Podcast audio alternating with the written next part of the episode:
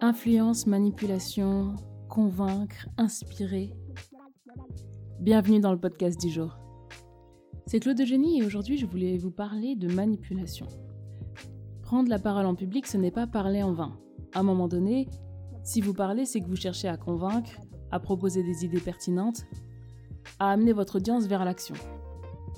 Mais je me posais la question, qu'est-ce que la manipulation?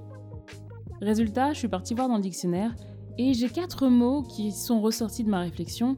Le mot manipulation, le mot convaincre, influencer et inspirer. Pour commencer, la manipulation mentale. La manipulation mentale est une méthode qui mène au contrôle des actions d'une personne sans son accord. Gardez en tête cette définition. Ensuite, convaincre.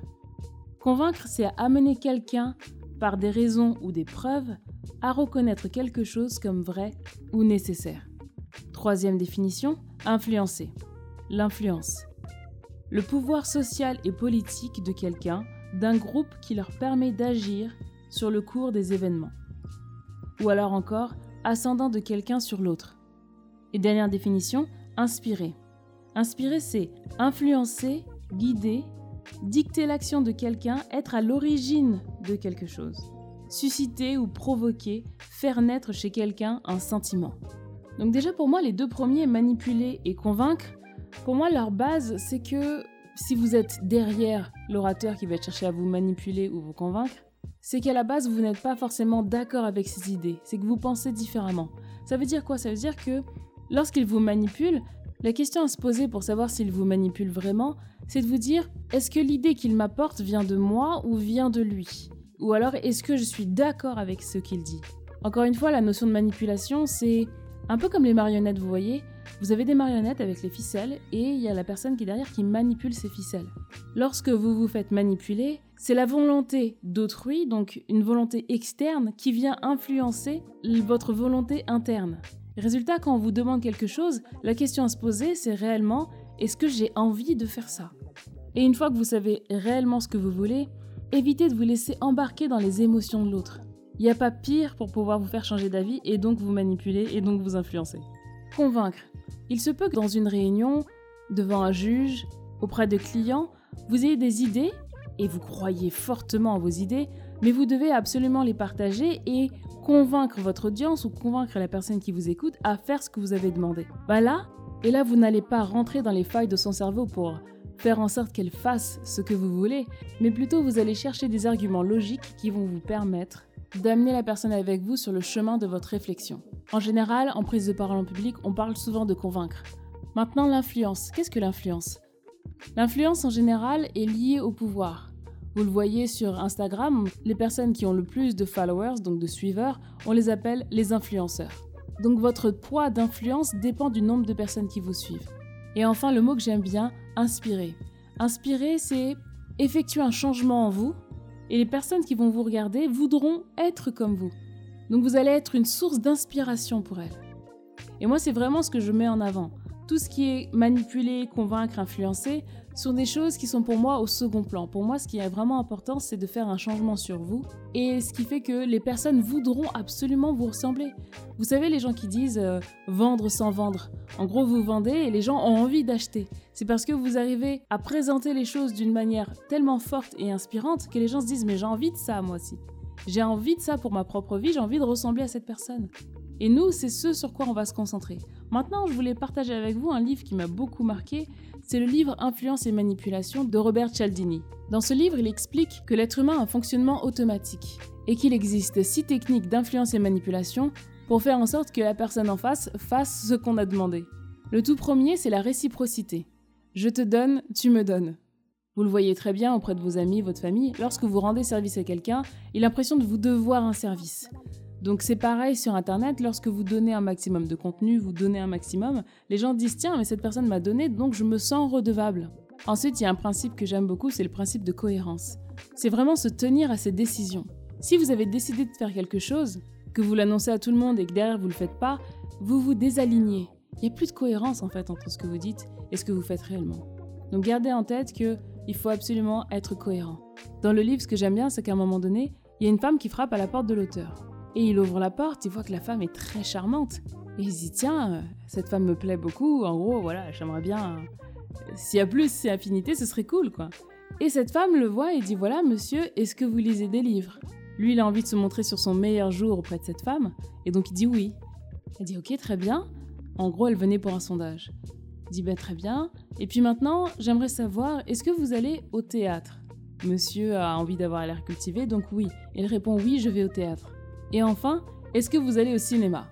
Et là, il répond oui, forcément, parce qu'à un moment donné, il a vraiment envie que cette femme l'admire.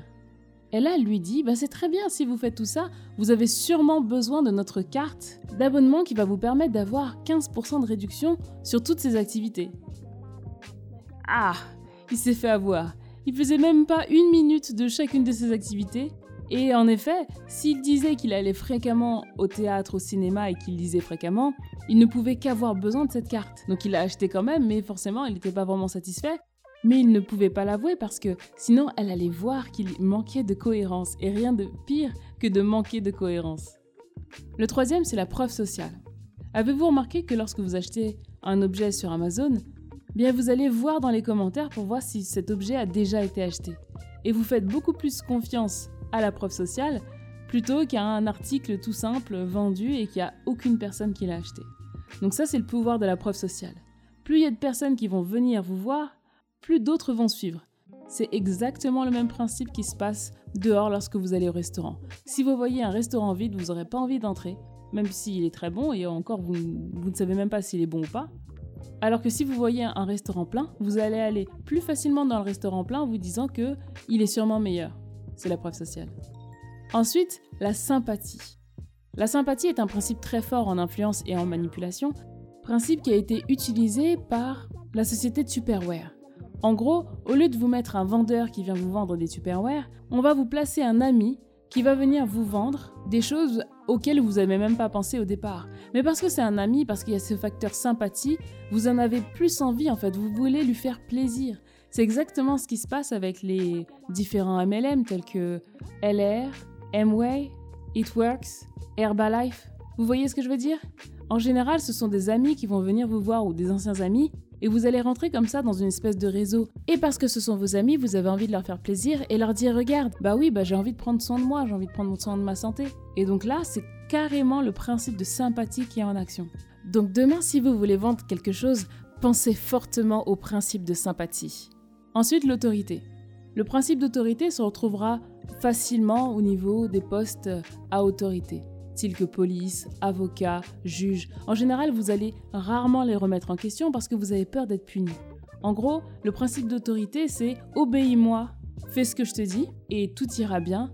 Et si tu n'obéis pas, tu auras des problèmes et tu seras puni. Donc les parents font parfois un peu ça avec leurs enfants. Donc attention au principe d'autorité. Nous, dans le coaching, dans l'entrepreneuriat, on n'en a pas besoin, ce principe. Et enfin, la rareté. La rareté est quelque chose de vraiment, vraiment fort. Si demain je vous dis qu'il ne reste plus que 5 formations disponibles, et que vous voyez très bien que ma liste a au moins 200 personnes, tout le monde va se ruer dessus pour pouvoir obtenir les 5 dernières formations qui existent, ou bien les 5 derniers coachings. Et il y a beaucoup de personnes qui utilisent cette technique parce que c'est un principe qui marche énormément. Tout comme l'urgence. Vous voyez quand vous allez sur certains sites internet, vous avez un compte à rebours qui est là pour créer un sentiment d'urgence pour vous faire comprendre que attention, il te reste plus que 12 heures pour acheter ça, sinon après le prix va augmenter. Et vu que vous avez peur de payer plus cher, bah vous vous pressez et vous dites bah tant pis, je vais acheter maintenant parce que si j'achète après, je vais rater une grande occasion. Et c'est là qu'ensuite le principe de cohérence intervient parce que si demain vous proposez à la vente un produit avec un compte à rebours et que vous allez doubler le prix 24 heures après, tenez-vous-y, tenez parole. Parce que si à ce moment-là vous manquez de congruence, les gens vont avoir du mal à vous faire confiance. Et la confiance, c'est vraiment ce qu'il y a derrière. Que vous cherchiez à manipuler, à influencer, à convaincre, à inspirer. Cherchez toujours à obtenir la confiance de l'autre. Si on vous fait confiance, on vous suivra quoi qu'il arrive. Vous faire confiance, c'est d'abord se faire confiance à soi-même. Si vous avez suffisamment confiance en vous, ça va se voir, ça va se sentir, et les gens viendront vous voir quoi qu'il arrive. Et gardez en tête ces six principes qui vont vous permettre d'être beaucoup plus inspirant et de pouvoir convaincre et de pouvoir aider les gens. Si vous ne l'avez pas lu, lisez-le. Influence et manipulation de Robert Cialdini. Et puis si vous avez envie de vous distraire, allez sur YouTube et allez voir euh, Darren Brown, qui lui fait de l'hypnose et manipule les gens, et c'est vraiment intéressant le sujet. D'ailleurs, il y a un épisode comme ça qui est sorti sur Netflix. Je sais plus comment il s'appelle, mais en gros, l'idée c'est Do Whatever It Takes, où il piège quelqu'un dans un événement de grande ampleur et il teste en réel l'influence et la manipulation jusqu'à pousser la personne à se jeter du haut d'un toit. Allez voir plutôt, c'est vraiment intéressant. C'est un cas d'école, mais ne vous inquiétez pas, personne n'est mort dans ce documentaire. En attendant, je vous retrouve bientôt pour un prochain podcast.